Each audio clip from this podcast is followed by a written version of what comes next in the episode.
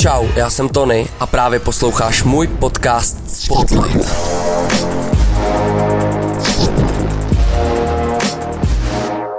Čau, vítám tě u dalšího dílu podcastu Spotlight a mým dnešním hostem je Patrik Auda. Čau. Čau. Je to basketbalista, český reprezentant. Jak by se ještě třeba představil? Uh, profesionální basketbalista, reprezentant, jsem z Brna. To je to hlavní asi, co lidi potřebují okay. vědět. Já jsem chtěl, eh, přišlo mi blbý jako zeptat se takový to, jak jsi se dostal k basketu, takže jsem chtěl jako se zeptat, jestli tě ve škole bavil tělocvik.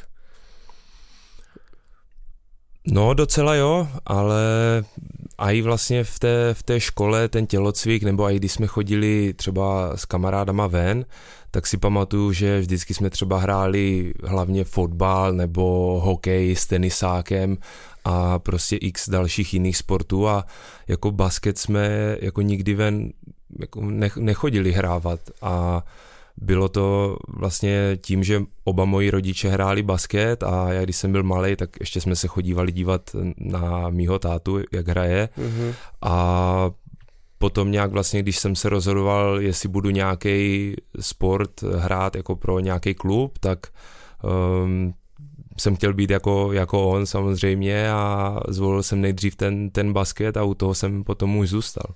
Je pravda, že jakoby ty si říkáš si z Brna a vlastně jako, nebo obecně v Česku je takový ten, jako, jako fotbal je ten hlavní sport, který se hraje vlastně na škole, nebo nějaký takový ty, já nevím, vybíjená, ale jako vlastně basket nikdy nebyl tak úplně jakoby český, český sport, který by se takhle těm, těm dětem jako nějak, nějak dával do hlavy, to je pravda. No moc ne, a, a i v té škole třeba nějaký základy jako úplně drobně tam byly, ale fakt jako úplně, úplně minimálně a spíš tam byla hodně nějaká gymnastika a, a ještě víš co v dnešní době uh, florbal se u nás taky docela, docela rozjel, tak uh-huh. um, ten basket jako určitě to není top 1, 2 nebo možná ani ne 3 jako týmový sport.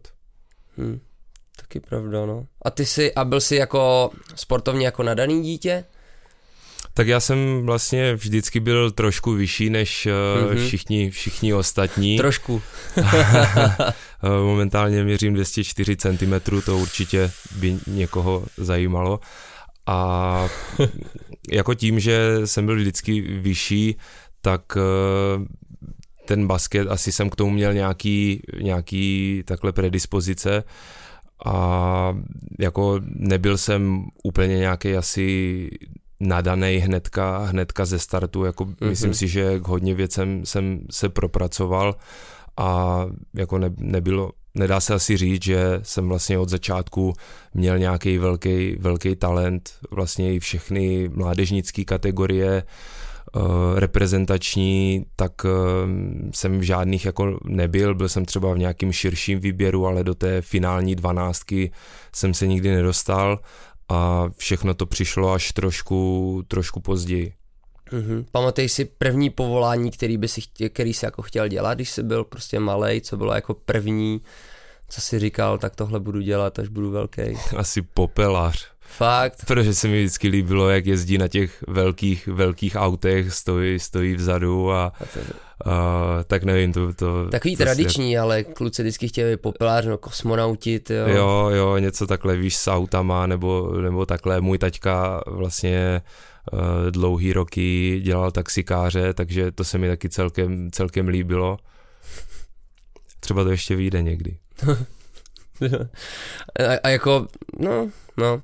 A byl nějaký moment v tom životě, kdy teda jakoby už si dělal ten sport na nějaký úrovni, ale ještě pořád si tam měl školu a nešlo to jako skloubit, protože vím, že třeba u, u různých sportovců je pak těžký, má nějaký individuální studia a takovýhle věci. Tak Um, tak vlastně ještě, když jsem byl v Čechách, v Brně na, na střední škole, tak um, tam to ze školou bylo, bylo celkem v pohodě a já už potom jeden rok jsem začal trénovat a, a hrát vlastně s extraligou mužů, takže tam už jsem měl trošku jako takový individuál, mm-hmm. ale pořád se to dalo jako nějak zvládnout, tam těch tréninků nebylo, nebylo hodně a potom vlastně jsem odešel na vysokou školu do Ameriky na univerzitu a hrál jsem za ten univerzitní tým a tam vlastně um, je to vždycky udělaný tak, aby to s tou školou ten sport šel mm-hmm. nějak v ruku v ruce, takže uh, je tam, bylo toho hodně, ať už těch tréninků nebo té školy, ale vždycky se to nějak dalo, dalo zvládnout a uh, i ti učitelé věděli, že prostě máme zrovna třeba trénink nebo zápas nebo něco, takže to když jsem něco potřeboval, tak to, tak to tolerovali. No. Hmm. Oblíbený předmět v tu dobu tenkrát? Kromě třeba jakoby těláků, tak jestli matika jako, nebo, nebo... Jako na té univerzitě nebo ještě dřív? Jak chceš, třeba klidně na základce. Hele, mě vždycky bavily hrozně, hrozně jazyky. Mm-hmm. Uh, takže jako angličtina, to, to, jsem, to jsem měl rád, pak ještě na střední a na základce 8 let jsem se učil německy, ale moc si, moc si toho nepamatuju. A pak uh, na té vysoké jsem se čtyři roky učil ruštinu, tak to mě, hmm. to mě, jako, to mě bavilo hodně tím, že jako by to bylo podobné té češtině, takže vlastně skoro půlku už jsem věděl jenom, jenom takhle na začátek mm-hmm. a i se mi líbilo jako učit se tu azbuku a, a takhle bylo to něco, něco novýho a tím, že oproti těm američanům jsem byl takový jako napřed ve všem, tak, eh, tak to bylo fajn, no. Počkej, ty se tu ruštinu učil v té Americe? Já jsem se tu ruštinu učil v Americe, no. A kde, a kde to byla ta univerzita, ta škola? Uh, byla to univerzita Seton Hall, je to v New Jersey, Jersey. asi půl, půl hodinky vlakem od, od New Yorku, od, měst, od města, hnedka, mm-hmm. hnedka za řekou skoro. Mm-hmm. A to bylo, tam si vlastně teda jakoby, takže univerzita, takže po střední škole, takže nějakých 18. No já jsem ještě po, po střední škole, jak jsem skončil střední školu, tak ještě na rok jsem odešel na Kanárský ostrovy na jednu takovou basketbalovou akademii, kde vlastně celý ten rok jsme jenom trénovali a hráli zápasy, tam žádná škola nebyla nebo něco. A po tom roce vlastně, až po tom roce jsem šel na tu, na tu univerzitu. Hmm. OK. Uh, ta, a šel si tam jakoby sám, tak jaký to bylo, jako vlastně odjet prostě ze země, kde jako žiješ celý život. No ty jsi vlastně už byl na těch Kanárech, takže to byla asi taková ta první zkušenost, kdy jsi jako opustil prostě rodinu a... Mm, jako ty Kanáry, to, to byl první rok takhle v zahraničí, takže samozřejmě i s tím jazykem a mm, takhle domluvit se, tak to nebylo úplně jednoduchý, ale byla to dobrá zkušenost. A ta Amerika to zase bylo úplně něco jiného, že jo, přece jenom ty Kanáry, to je, nevím, dvě, tři hoďky letadlem, ale ta Amerika už je jakoby daleko, dale, daleko a, a máš tam 6 hodin časov, časový rozdíl, takže um, to taky třeba byl problém, jo, uh, teď v té době jako neměl v telefonu normálně data, internet a, a normálně volat přes telefon nebo takhle, jo, jako jak když jsem chtěl zavolat domů v té době, tak jsem si musel otevřít uh, notebook, pustit Skype, jo, a a teprve potom jsme mohli jako s někým komunikovat, takže tam to nebylo tak jednoduchý, jak, jak třeba dneska, ale bylo, bylo to super od prvního momentu, ta, já jsem se do té Ameriky zamiloval a bylo to tam hrozně fajn. A tu školu, tu jsi jako našel teda sám, nebo ti přišla nějaká jako nabídka vlastně? Uh, vlastně jak jsem byl na ten rok na těch Kanárech, tak uh, jakoby ten, ten šéf té akademie, tak uh, má jako hodně kontaktů na různých školách po celé, po celé Americe. A my jsme potom do té Ameriky letěli na jeden turnaj a na tom turnaji nás vidělo hrát hodně právě trenérů z těch univerzit, různých scoutů a takhle. A po tom turnaji já jsem dostal několik nabídek na různé školy jako na, na stipendium, hmm. že vlastně máš um, že tam můžeš jít studovat, studovat zadarmo a vůbec jsem nevěděl, kterou si mám vybrat, tak jsem se jakoby domluvil s tím, s tím šéfem té akademie, ať mi s tím trošku pomůže a on říká, hele, tahle škola tě chce, běž, běž tam a já jsem řekl, jo, tak jo a podepsali jsme to a bylo to hotové. Mhm. A tam teda potom si rovnou z těch Kanárů přejel do té Ameriky. Jo, v létě jenom ještě, jak jsme skončili na té akademii, tak jsem letěl domů, byl jsem v létě doma, musel jsem samozřejmě vyřídit tam milion papírů a povolení mm-hmm. a, a všechno, aby mě tam vůbec pustili, což bylo hodně náročný, ale nějak se to, nějak se to zvládlo a potom někdy v srpnu jsem, jsem letěl tam a byl jsem tam čtyři roky s tím, že domů jsem se vždycky mohl vrátit jenom přes, přes to léto, kdy vlastně nebyla, hmm. nebyla ta škola, nebyla sezóna, tak třeba na dva, dva měsíce přes to léto, jinak vlastně celý, celý rok tam. A měl jsi prostě takový ty studentský víza a mohl si prostě Jo, tam... studentský vízum, přesně tak. A bydlel jsi tam na koleji nějaký? Jo, měli jsme přímo, vše, všechno jsme měli vlastně na tom univerzitním kampuse, kde jsou všechny ty, ty budovy různých těch, těch mm-hmm. fakult, je tam obrovská, obrovská hala na všechny možné sporty, bazén, jsou tam vlastně koleje, na kterých, na kterých jsme bydleli, je tam jídelna a všechno máš takhle vlastně v jednom obrovském komplexu, což bylo jako fajn, že skoro jako nemusíš mimo ten kampus jako nikam, nikam chodit. Byli tam nějaký jiný Češi tenkrát? Nebo jsi byl sám? Uh, byl, byl tam, byli tam dva bráši, kteří uh, pracovali na té, na té škole, mm-hmm. že jako ze mhm. studentů, ze studentů jsem nikoho nepotkal, Čecha, ale byli tam vlastně dva bráši, Eh, kteří tam, kteří tam pracovali na té škole a dokonce se znali i, nebo znají s Patrikem Eliášem, a hmm. co, který tehdy hrál ještě jo, za, za, New Jersey. za New Jersey Devils, Jasně. Um, kteří vlastně hráli v té stejné aréně jako, jako my, což, což bylo fajn. A, takže pár jako takhle Čechů jsem, jsem tam potkal, ale ne, ne moc. Mhm, dobře. Uh, takže ty si vlastně hrál za ten univerzitní tým a pak si skončil to studium, udělal jsi nějaký titul asi, nebo něco takového, máš nějaký, nějaký jo, degree vystru, prostě něco. Vystudoval jsem business finance, nějaký, nějaký finance, no. Takže máš takový backup plán, jakoby?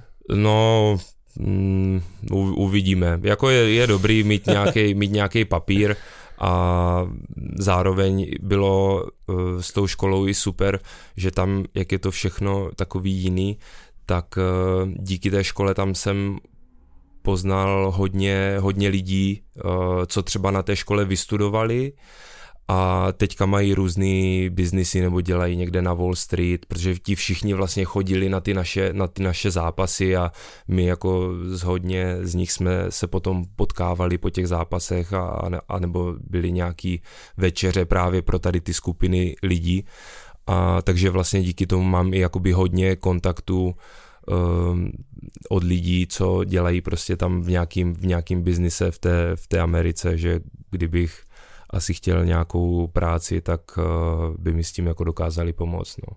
Mm-hmm. Jo, hele, mě zajímá jedna věc, uh, takže ty jsi prostě byl, byl v Americe a teďkon, jak moc těžký je a na čem záleží, jestli se dostaneš do NBA? Co je ten faktor? Musí si tě někdo vyhlídnout, nebo ty si podáš přihlášku, jak to funguje přesně? Jsou nějaký drafty, něco takového, já tomu úplně jsou, nerozumím. Jsou drafty, kam vlastně se jakoby může přihlásit kdokoliv, ale NBA má několik tisíc možná scoutů po vlastně celém světě, kteří jezdí jak po té Americe, tak po Evropě, tak všude jinde a vlastně dívají se převážně na nějaký mladý, mladý hráče a vlastně sledujou to a když vidí v, někým, v někom uh, nějaký potenciál, že by jednou mohl hrát na té úrovni, tak už si to prostě třeba zapisujou a, mm-hmm, a hlídají si ho. A hlídají si ho přesně takhle, takže uh, samozřejmě i nějaký vlastně třeba na té univerzitě konkrétně, tak uh, tam záleží vždycky v té sezóně, jaký máš třeba statistiky nebo jak, mm-hmm. jak ti to jde mm-hmm. a tohle všechno vlastně na tohle všechno se potom, potom dívají a z toho potom jako vybírají. No. A je to vlastně pořád teda největší jako meta, kterou můžeš dosáhnout? Já si myslím, že v basketbalu určitě, jo, že NBA je prostě liga, liga číslo jedna, a, ale je hodně, hodně těžký se vlastně tam dostat tím, že každý rok v tom draftu na, na dvě kola vezmou celkem, já nevím, 60 lidí z celého, z celého světa a teď si vím, že jenom v té Americe, třeba jenom v té první divizi, v té nejvyšší, mm-hmm. je třeba tisíc, tisíc univerzit, každá má 10-12 hráčů, jo, a to je hrozně, hrozně moc hráčů celkem a teď prostě vezmou 60 z celého, z celého světa, tak kdyby vzali půlku jenom z té, z té NCAA, z té univerzitní soutěže, tak to je 30 na několik, několik tisíc, víš co, mm-hmm. takže Jasně. Uh, je, to, je to hodně těžký, no. No já jsem si vlastně říkal, jestli to prostě, protože u nějakých sportů třeba tak bývá, že jako kdyby si byl třeba fighter a chtěl si do UFC, což je vlastně jako něco jako NBA, mm-hmm. tak uh, ty kdyby si se tam jako dostal, tak uh, seš jako takový ten, ten zápasník, který jde prostě na začátku, nemáš jakoby tolik peněz, oni se ti tolik jako nevěnujou, nemáš tolik jako proma, ale kdyby si šel do KSV nebo by si šel do Bellatoru, tak tam vlastně jako můžeš být hvězda a je to vlastně mm-hmm. pro jako spoustu jakoby fighterů by to možná bylo lepší. Jo, že Vémola je v oktagonu král prostě a šéfuje to a je nejvíc vidět prostě, ale kdyby šel do UFC, tak tam prostě jako není nikdo. Tak mm-hmm. vlastně tak jsem to myslel, jestli jakoby vlastně není lepší jít do nějaký jiný ligy a jaký vlastně jsou ty ligy, které by mohly být ještě jako lukrativní pro, pro hráče. Um, hele, určitě jako některé evropské soutěže, některé země mají uh, mají dobrý ty, ty domácí ligy, ať už je to třeba španělská liga, ať už je to francouzská, italská, německá, to jsou jako všechno uh, dobrý soutěže. A pak záleží vlastně jako podle mě většinou, jestli má někdo šanci jít rovnou do NBA, ať už by třeba v tom jakýmkoliv týmu začínal někde, někde z lavičky a musel se třeba propracovat k nějakým lepším minutám v tom, v tom no, týmu, jasně. tak je to podle mě jako lepší, než jít jako do nějakého třeba evropského týmu a mm-hmm. hrát tam hodně, být tam hvězda a pak se posunout do té do tý NBA. To je asi jako na rozváženou, jo, jako trošku těžký říct, je, je to takový individuální, ale podle mě jako většinou borci, co mají šanci jít někam rovnou do, do té NBA, tak prostě jdou a nepřemýšlí nad ničím jiným. Prostě je to to nejvíc. A, mm, a... Přesně tak. Uh-huh. A ty, ty, ty máš jako nějakou šanci, nebo měl jsi, nebo, nebo je to v tvém životě tohleto, nebo to neřešíš zatím? Hele, spíš, teď už jsem na to asi starý, Myslíš? To, no, já si myslím, že prostě většinou ty hráči, um, kteří oni, oni chtějí, tak uh, jsou kolem, kolem 20, 20 let, jo, takže jako hodně jako mladí, mm-hmm. mladí prospekti a, a takhle převážně, takže já si myslím, že tohle, tohle už je dávno za mnou a i v té době, kdy já jsem byl na škole, tak uh, jsem nikdy jako necítil něco, že bych tam tu šanci mohl mít, jo, že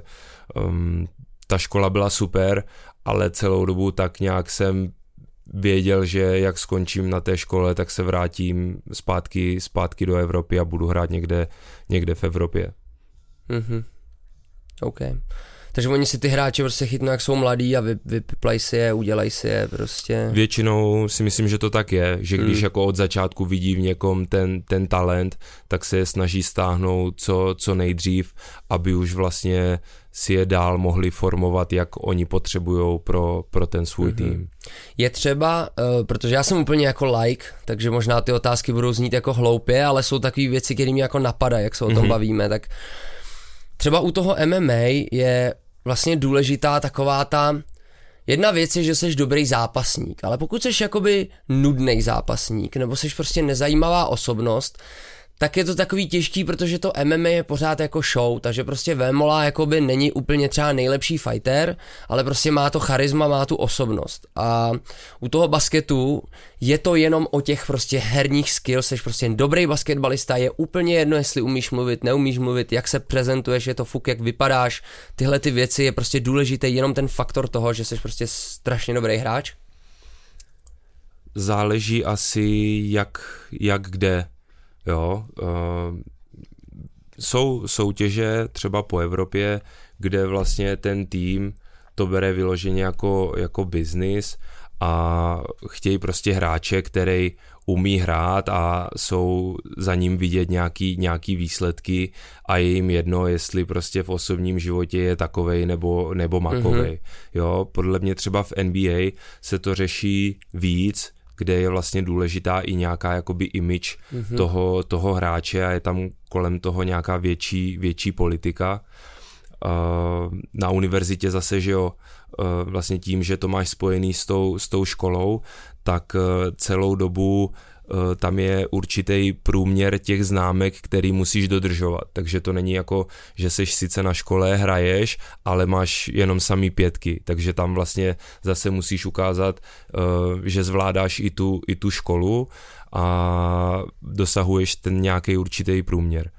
V Japonsku což je zase jakoby úplně, úplně jiný, jiný svět, tak eh, tam podle mě tím, že tam je ta mentalita lidí jiná, tak eh, i ten sport jako berou, berou tak, že je hodně důležitý, jak hraješ, ale zároveň prostě je stejně důležitý, jak se chováš, jak se chováš k ostatním spoluhráčům, k fanouškům, vlastně k vedení týmu a ke všem takhle, jako jestli, jestli všechny respektuješ mm-hmm. a mhm. tohle všechno tam je, tam je hrozně důležitý, že i když prostě bys byl nejlepší hráč a k těm lidem se nechoval hezky, tak uh, tam dlouho nevydržíš. Jasně. Uh, takže vlastně jakoby, a ty když seš v NBA, tak uh, ježíš, jak bych to, jak bych to formuloval, Oni se o tebe nějakým způsobem asi jako starají, že jo? Starají se i takhle v mm-hmm. jiných ligách vlastně jako o... Protože já jsem slyšel nějaký podcast a teď, tyjo, bych kecal, myslím, že to bylo s Vítem Krejčím a ten, vy, myslím, že se Je to jmenuje, možný, Vít A ten Krejčí. říkal, že se, že se starají i o tebe jako doktoři a takhle, uh-huh. tak máte to v Japonsku jako stejně, že vlastně, je to jako standardní, nebo je to v tom NBA něco jako nadstandard a vlastně proto je to tak dobrá liga? Hele, ve všech těch dneska už profesionálních soutěžích je prostě nějaký, nějaký zázemí toho týmu, ať už je to fyzioterapeut, ať už je to doktor, ať už je to nějaký kondiční trenér, eh, kteří vlastně ti pomáhají se nějak udržovat v kondici nebo ti pomáhají s nějakým zraněním a tak dále. Samozřejmě tím, že eh, to NBA je vlastně peněz má úplně někde jinde, tak ty týmy si samozřejmě to zázemí můžou dovolit, můžou dovolit lepší, jo, takže tam třeba není jeden doktor, ale jich tam deset, hmm. jo. A, takže toto je, třeba, toto je třeba ten rozdíl a pak záleží vlastně, jaká to je zrovna jako soutěž ale jako v dnešní době už všechny ty, ty profi týmy si myslím, že jsou jako na, na vysoké úrovni a ti hráči jakoby ve směs všude mají to, co potřebují. Můj táta se vlastně ptal, kdo je podle tebe uh, současně nejlepší hráč a kdo historicky nejlepší hráč? Světový. Asi vezmeme. Asi jo, asi jo. Hele, současný jako pro mě, pro mě to je pořád LeBron James, mm-hmm. i když jako teď už má jestli 7 a 30 nebo 8 a 30 roku, teď přesně nevím, ale co jako na tom hřišti předvádí i v takovémhle věku je prostě něco neuvěřitelného a pro mě to je jako nej, aktuálně nejlepší hráč a možná i nejlepší hráč jako Historicky. historie. Mm možná bych ho tak jako napůl dal s Michaelem Jordanem samozřejmě, ale, ale jako tíhle, tíhle dva za mě, teda mm-hmm. osobně si myslím, že prostě dva, dva nejlepší hráči. OK. A, takže tvoje nejoblíbenější i vlastně jako nejlepší. Sleduješ každý zápas jakoby NBA, který se vysílá? Nebo jako víš třeba, kdo je první v tabulce teďkon? Hele, mo, jako NBA, během, během sezóny NBA sleduju spíš tak jenom jako nějaký výsledky, highlighty a tím, že vlastně fandím, fandím Lebronovi, tak se dívám hodně, jak hrajou Lakers a to je tak jako všechno, jinak prostě do nějakého většího detailu to za stolik, za stolik nesleduju. Mm-hmm. OK. Uh, my dva se vlastně známe skrz Travel Gang, kdy já vlastně vůbec nevím, jak to začalo, ale vím, že jsme se viděli tenkrát na Majálesu v Brně, což už je třeba jako 6 let, může to být 7 to možná. možná. ještě díl, no. To fakt jako dlouho. A, a jakoby já ještě další věc, která je vlastně s tebou spojená, je, že jo, Pirát jak Patrik Auda, kdy tě Sergej prostě dal, dal shoutout na treku. Jak se to stalo, pamatuješ si to?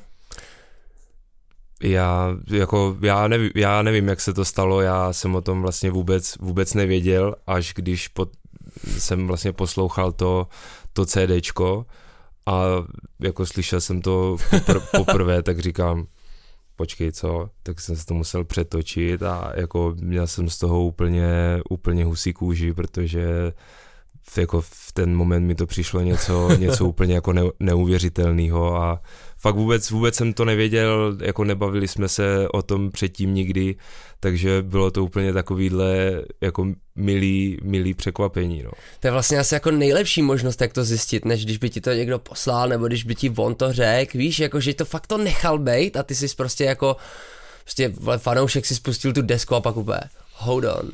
No, no, přesně. Přetočit, cože? Přesně, přesně tak, to, tak to bylo. Tenkrát vlastně kluci vydávali, vydávali uh, novou, novou desku a, a já teďka nevím, to byl podle mě až třeba tak šestý, sedmý track, takže já jsem si to jako jel od začátku úplně pecka a pak jako, a ještě to bylo, víš, to, ještě já si to, já si to jako pamatuju, že, nebo nevím, jestli možná, ne, jestli nebyl nejdřív jako samotný ten videoklip, nebo jestli, jestli nejdřív bylo to CDčko, teď si to nevybavuju, ale vím, že prostě když jsem poslouchal jako ten track poprvé, mm-hmm. tak to má úplně takový jako super, super beat a vibe, jakože se mi to hrozně, mm-hmm. hrozně líbilo a pak vlastně potom to jako později to, to přijde a já úplně jenom, že jako wow, tak Psal jsi jim hned? Psal jsi Sergejovi, jakože... Co to je? Ty hele, to už si to úplně, tím, že to je jako taky hodně, je hodně dávno, tak uh, si to úplně přesně takhle, takhle nepamatuju. Asi, asi jo, určitě tam jako proběhla pak nějaká konverzace, ale fakt si to, fakt si to nepamatuju. A to bylo fakt, to si asi to období úplně si to vybavuju prostě, jak to, jak to vyšlo. Já vím, že my, my jsme si právě v to dobu už jakoby taky psali, protože Trouble Gang a takhle, takže um, a posloucháš to jako pořád vlastně, jak vnímáš teď ten vývoj té muziky, že Sergej to, co je ten track, kde tě zmíní, je vlastně jako diametrálně jiný, než to, co dělá teď, jak vnímáš vývoj té muziky, anebo obecně jako... Hele, je to, jasně všechno, všechno se to posouvá, je to jiný, než, než to bylo dřív, ale jako pořád převážně poslouchám, poslouchám český, český a slovenský rap, a pak trošku jako nějaký americký a to je jako tak všechno, ale myslím si, že z toho českého a slovenského mám celkem jako velký přehled, kdo, mm-hmm. kdo co vydává, hodně věcí si pustím, něco se mi líbí, něco se mi nelíbí, ale je super, že v dnešní době prostě toho vychází tolik, že každý si může najít nějaký, to, co se mu líbí, prostě ten, ten vibe, co se mu líbí a tohle je třeba hrozně, hrozně super, že mm, ne, jako nerad říkám jako ten, ten je dobrý, ten je, ten je špatný, protože fakt každému se líbí něco, něco jiného a tím, že toho je teďka tolik, tak jako je dobrý, že i ten rap se tak dostává jako do popředí a je víc vidět uh, vlastně v nějakým mainstreamu, než jak to bylo, jak to bylo dřív. Mm-hmm. A jsi spíš takový ten tábor těch lidí, kteří jakoby mají rádi to, jak ten umělec zněl dřív, jak začal, jak ho oni, jak ho poznali, anebo jako seš takový ten, který úplně chápe ten progres, a chápe prostě, jak se ten interpret vyvinul a jde s ním celou tu dobu, nebo... Hele, asi jak, jak u koho. Prostě mám třeba nějaký in, interprety, kteří se mi jako dřív líbili hodně a teď jako mě to tolik jako nebaví, tak už to třeba tolik, tolik neposlouchám. A pak jsou prostě někteří jako, jako je Sergej, který vlastně od začátku, co, co vlastně udělal pouliční ekonomickou, tak od té doby až, až do teď je to pro mě jako asi artist číslo, číslo jedna, jo, takže poslouchám jako i ty staré věci, i ty nové věci a pořád mě to baví a to je pro mě jako to, to nejdůležitější, aby, aby mě to bavilo, víš, a neřeším, jestli, jestli to je starý nebo je to nový, mm-hmm. prostě někteří lidi uh, ten styl změní a jako buď tě to baví, tak to posloucháš dál, no anebo, no anebo je to jiný a nebaví tě to a jdeš prostě poslouchat někoho, někoho jiného. No. Tak ono je pár, jakoby, jako já se s tím setkávám třeba často v rámci Trouble Gangu, kdy prostě ty lidi jako jsou zaseklí v té době, kdy prostě hmm. já jsem poslouchal, začal poslouchat Trouble Gang, nevím, sedm let zpátky, znělo to takhle a od té doby prostě to šlo jinam a mě se to jako nelíbí a já chci, a víš, takový to, kde je starý jako Marpo a tyhle hmm. ty věci, hmm. tak vlastně tak vlastně jako a zase jsou pak lidi, kteří jako naopak říkají, hele, každý se vyvíjí a mně se líbí, jak se to mění a já to mám každý rok, jako to je trochu jiný a tím pádem mě to jako nepřestane, jako nezačne mě to nudit, tak, mm-hmm. tak vlastně jako k tomu jsem se chtěl dostat. Vnímáš teď koho třeba jako největší jméno na repové scéně v Česku? Izomandias. Hmm. Třeba Sheen. Viktor Sheen, asi, no. Uh, jo, teď jako je toho, je toho určitě víc, jako Ektor i vlastně i, i Trouble Gang, i ten, i ten Sergej, jako myslím si, že uh, Smack, jo, to mm-hmm. jsou jako všechno dneska už podle mě velký, velký jména a jako nevím, možná se to dá podle nějakého Spotify říct, kdo, kdo Jasně, je lepší. Já jsem nebo... Spíš myslel jako v tvých očích, víš co, že v mých, jako... v mých očích, hele já vlastně takhle poslechnu, poslechnu si vlastně skoro všechno, i tady, co jsme si všechno jmenovali, tak myslím si, že i nějaký poslední, poslední alba vlastně ode všech uh, jsem určitě, určitě slyšel. A teď zároveň třeba i hodně, hodně kluků z Brna se mi teď jako líbí to, co, to, co dělají, ať už je to, ať už je to prostě ta Frop, který vydal teďka nedávno, nedávno desku, a ať už je to prostě mm, kdokoliv další, ale přijde mi, že najednou těch men v tom Brně je daleko, je daleko víc, že jednu dobu mi to přišlo, že to je fakt jako hodně mrtvý a nikdo, nikdo jako nic nevydává mm.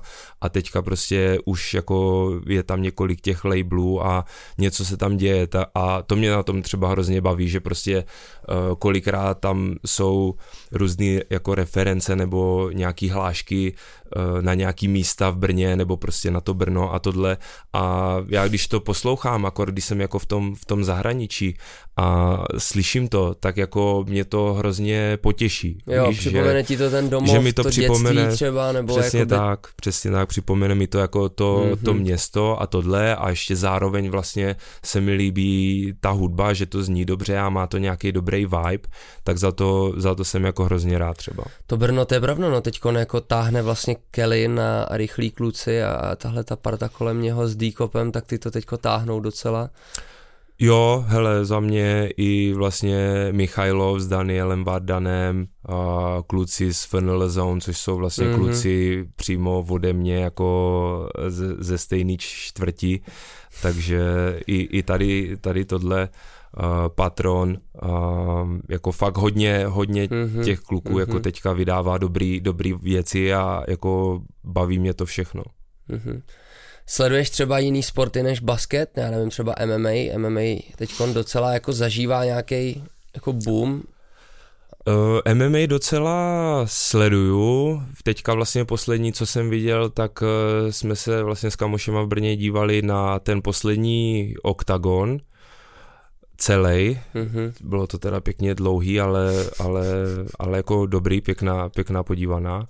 A ještě jsem viděl třeba procházku, když eh, měl teďka ten poslední zápas, tak asi v 6 ráno jsme se na to, jsme se na to dívali, tak to bylo, to bylo brutální, no. Takže spíš Taky jako... Brňák mimochodem. Jo, jo, jo, jas, jasný. A takže jako ten oktagon, když můžu, tak se podívám, nebo aspoň nějaký jako výsledky, nebo takhle, tak, tak to se podívám rád. UFC moc ne, spíš jenom jako když je třeba ten procházka, tak toho, tak toho třeba sleduju, jak se mu daří, ale jinak ostatní zápasy moc ne a jiný sporty, mm, třeba když hrajou nároďáky, víš, když mm-hmm. je mhm. třeba, když je třeba fotbal nebo hokej, tak eh, se třeba podívám nebo, nebo takhle, ale jinak moc jako jiný sporty moc ne, možná ještě formule. Ty to mě nikdy nebavilo, ty formule, to jsem nikdy nevydržel, jako já jsem tak jako hyperaktivní a to je hrozně jako monotónní pro mě, ale já jsem to měl rád dřív, když jsem byl jako mladší a teď poslední roky jako moc ne. A pak jsem si pustil na Netflixu vlastně ten seriál, co tam, co tam o tom je. Mm-hmm. a hrozně se mi to líbilo, tak jsem potom zase jako to aspoň začal nějak jako sledovat, kdo za co jezdí a jak vlastně dopadl jaký zápas a, a takhle, no, takže aspoň okrajově. OK. Uh, zajímalo mě, jakoby, z čeho je vlastně složený tvůj trénink, jak vypadá tvůj trénink? tak záleží určitě v jaký části roku se mm-hmm. nacházíme, jestli to je během sezóny, nebo jestli to je vlastně přes léto, mimo, mimo tu sezónu, ale většinou Eh, když už je třeba nějaká, nějaká ta sezona, tak většinou prostě v tom týdnu, eh, kdy o víkendu vždycky na konci toho týdne je, je zápas, tak v tom týdnu každý den máš třeba jeden basketbalový trénink, kde jsi s celým, s celým tím týmem a děláte prostě nějaký týmový basketbalový věci. A potom třeba um, může být jako individuální basketbalový trénink, kde zase pracuješ jakoby na těch individuálních dovednostech, ať už je to dribbling nebo střel, mm-hmm. střelba převážně a, a tady takhle. To je jakoby další typ tréninku a potom samozřejmě posilovna, která si myslím, že je jako v dnešní době už velkou součástí core jakoby nějakých kontaktních sportů, kterým jako basketbal si myslím, že určitě, určitě je takže jako nějaký silový tréninky v posilovně.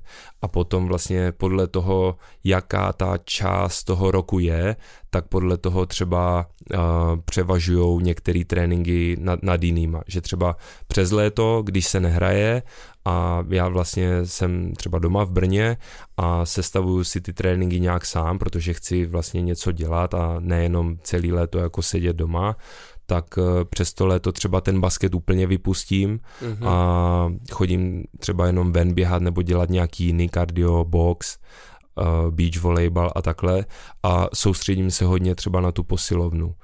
A potom vlastně, jak už seš s tím týmem, tak potom vlastně už se jedou hodně převážně ty týmové tréninky a doplňuje se to pár třeba nějakýma těma individuálníma a posilovna už je většinou v té sezóně taková, uh-huh. že jako kdo chce, tak může jít, ale není to jako nic, co, co musíš, že to je takhle individuálně. A je nějaký speciální co nějaký speciální jako cviky v té posilovně, který prostě jako potřebuješ mít. Že já jsem třeba viděl Maxe Habance, který jezdí na skateu a ten nějakým způsobem trénuje nohy, aby byl ready na to, že když prostě skočí jakoby z vejšky a spadne na tom skateu, tak aby jako ty nohy mu udržely ten náraz prostě na hmm. tu zem. Tak jestli něco takového, jako že třeba jako trénuješ nějaký výskok a nějak jako cvičíš nějaký speciálně, abys měl prostě silnější třeba ty odrazy nebo rychlejší, hmm. nebo... Um, hele, tohle je taky jako individuální věc, protože Um, sice jsme jako všichni basketáci, ale tím, že v tom basketu jsou jakoby tři různé pozice a jsou prostě malí hráči a vyšší hráči. A každý vlastně na tom hřišti funguje nějak jinak a určitě i v té posilovně jako většinou dělá jiný, jiný věci, že někdo třeba cvičí víc na nějakou dynamiku, výbušnost, někdo spíš cvičí víc jako na sílu, protože tam je hodně třeba osobních soubojů, mm-hmm, kontaktů mm-hmm. pod košem, jo, takže tam ta síla je, je potřeba a podle toho vždycky se upravují ty ty plány uh, trén, tréninkový, jo. takže vlastně já, který mám přes dva metry, tak můžu dělat třeba úplně jiný cvičení, než třeba rozehrávač, co má metr osmdesát, jo. A tohle je jakoby dobrý, když máš v tom týmu nějakého kondičního trenéra, který tohle ví a s každým vlastně ten plán dělá nějak individuálně. Jo. Já třeba mám tu posilovnu radši takovou prostě těžký váhy, jako komplexní cviky, ať už je to mrtvej tah, dřep, nějaký push press, clean, bench press a, a tady, ty, tady ty věci vlastně s velkou, s velkou olympijskou osou, plus k tomu nějaký, nějaký další věci, ale vždycky jako ten základ je tady z těch, z těch velkých komplexních cviků. Jasně, takže spíš silový, než takový ty s tou gumou, expandérem a takhle. Spíš, je, spíš, spíš silový, samozřejmě vždycky se to do, doplňuje nějakýma těma menšíma cvikama, ať už, ať už s těma gumama nebo expandérama a takhle, nebo i bosu a všechny možné další takhle pomůcky, ale jako ten, ten základ je vlastně ta, ta síla, protože i tím silovým tréninkem, těma velkýma váhama uh, je dokázaný, mm-hmm. že je to jedna z nejlepších věcí, jak předejít zranění. Jo, že prostě máš velký svaly a jako je to super, že to nějak vypadá, ale to důležité je to, a aby ty svaly byly silný a v nějakých určitých momentech v těch trénincích a zápasech, kdy dojde jako k nějakému zranění, tak to zranění třeba není tak velký. Že jak, to udrží ty svaly. Přesně tak, že to prostě udrží to hmm. tělo líp. Mm-hmm. Hele, zajímá mě, jak moc se můžeš třeba opít. Když jako hlídá tě někdo, nebo máte nějaký jako jak moc je to reálný? Jako v podstatě tě nikdo, nikdo nehlídá, každý, každý jako si může dělat, dělat, co chce, ale myslím si, že tím, že jako jsem, jsem profík, tak asi vím, kdy si to můžu dovolit a nejdu prostě někam ven den nebo noc, noc před zápasem a nepařím někde cel, celou noc a druhý den nejdu hrát zápas, jo. Zase na druhou stranu prostě, když je, když je léto a já mám tři měsíce volno a jsem, jsem doma a vidím se se svýma kamarádama, tak vím, že prostě jednou za čas jako můžu, můžu jít do města a můžu se napít alkoholu, kolik, kolik chci. Mm-hmm. Co máš rád třeba? Jo, teď poslední dobou nejčastěji asi gin tonic a, mm-hmm. nebo skinny beach. gin tonic s uh, citronem nebo s okurkou? Asi s okurkou. OK. Ale jako nejsem, jako nejsem nějaký na, na ten alkohol jako vysazený, že bych jako musel jako někam jít, nebo to, je to fakt, vždycky je to prostě, uh, jaká ta část toho roku je a, a jestli prostě půl roku jako vůbec nepiju, tak je mi to, tak je mi to úplně jedno, protože to není něco, co bych v tom svým životě potřeboval. OK. Jaký máš plány teď do budoucna? Máš nějakou vizi, nebo jsi člověk, který jako žije tak nějak jakoby momentem a úplně nechce se jako upínat na to, co bude? Hele, tak teďka vlastně v krátké nějaké budou, budoucnosti. Teď ještě mám jeden, jeden rok, jednu sezónu podepsanou v Japonsku, takže ještě se vracím na rok, na rok do Japonska, do Yokohamy. Um, a potom vlastně Bůh ví, jo, vždycky s tím, s tím sportem je to, je to takový, že Eh, nebo já jsem to takhle skoro, skoro celou dobu měl, že eh, celou profesionální kariéru jsem vždycky byl jednu sezónu v jednom týmu a po té sezóně jsem šel hrát někam úplně, úplně jinam a takhle jsem vlastně cestoval každý rok úplně jiná destinace, jo. V Polsku jsem byl, v Itálii, ve Španělsku, ve Francii a teď vlastně poslední dva roky v Japonsku a je to jako takový těžký, no, že vlastně máš třeba tu smlouvu vždycky jenom na jeden rok mm-hmm. a nevíš, jako co, co bude za rok, jestli ještě budeš někde hrát nebo, nebo kde a je to taková velká, velká jako nejistota, ale v tom Japonsku vlastně jsem byl už dva roky a teď se vracím ještě na, na třetí, tak uvidíme, jaký, jaký to bude a co bude dál, to fakt zatím ještě nevím. A zatím to cítíš tak, že kdyby tam byla možnost tam ještě jako zůstat delší dobu, tak, tak bys tam zůstal? Já si myslím, že jo, ty, ty dva roky vlastně, co jsem tam teďka byl, tak eh, byly super. I vlastně přes to všechno, že byla korona celou, celou dobu a um, to jako změnilo hodně, ale obě ty sezóny byly, byly super a myslím si, že od prvního momentu, co jsem, co jsem tam přijel, tak uh, jsem si tam poměrně rychle na všechno mhm. zvykl mm-hmm. a ti lidi tam prostě hráči z týmu, vedení, fanoušci, všichni mě přijali um, hrozně skvěle a od prvního momentu jsem se tam cítil fakt, fakt dobře, takže za ty dva roky jako největší, největší spokojenost a když by byla nějaká šance pak tam pokračovat dál, tak uh, jsem, jsem pro, nebo zatím jsem pro, uvidíme, co bude tady po uh, té třetí to sezóně, jasně. ale zatím musím říct, že všechno, všechno bylo super a i teď vlastně na tu třetí sezónu se tam hrozně těším.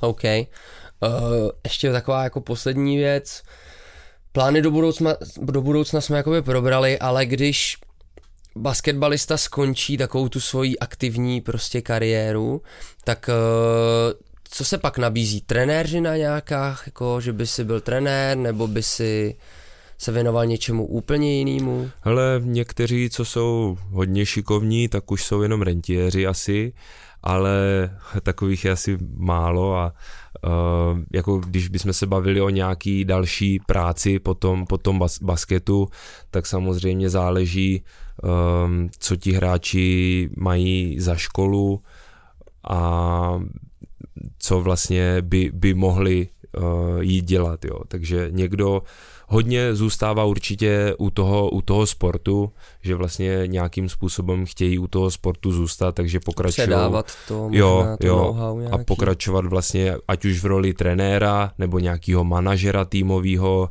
nebo agenta, těch možností je samozřejmě takhle víc, ale někteří prostě u toho sportu chtějí, chtějí zůstat a kdo ne, tak potom jako někteří třeba začnou nějaký svůj biznis si rozjedou a někdo jde třeba dělat finančního poradce a nebo něco takového. No. Jasně. No. A co by tebe lákalo, to ještě, ještě necháváš být, nepřemýšlíš nad tím? To ještě zatím nechávám, nechávám být, ale mm, celkem teď poslední, poslední roky uh, jakoby pomáhám uh, jednomu kamarádovi v Brně mm-hmm. uh, jakoby ze, ze stavěním domů a takle jako spíš jenom uh, ok, okrajově, jo? ne, že uh, já bych tam chodil tahat cihly, ale i to jsem, i to jsem dělal, když byla, když byla korona, byl jsem v Brně. A hrozně, hrozně mě to jako baví v tom, v tom stavebnictví, že vlastně máš nějaký projekt a vlastně vidíš na vlastní oči, jak se to, staví. jak se to realizuje, je. jak se to staví a vidíš pak ten výsledek a to je takhle něco, co se mi, co se mi hrozně, hrozně líbí na tom a tak třeba jestli to bude něco tady v tomhle, v tomhle duchu, tak by to, by to bylo fajn, jako myslím si, že by mě to bavilo. OK. Super, tak já myslím, že na tu YouTube část jsme probrali všechno, co jsem měl naplánovaný. Mám tady ještě nějaké věci do Patreonu. Chtěl jsem se tě tam pak zeptat něco na Japonsko a na japonskou mentalitu, holky a na takovýhle různé věci, takže to si necháme všechno do toho Patreonu.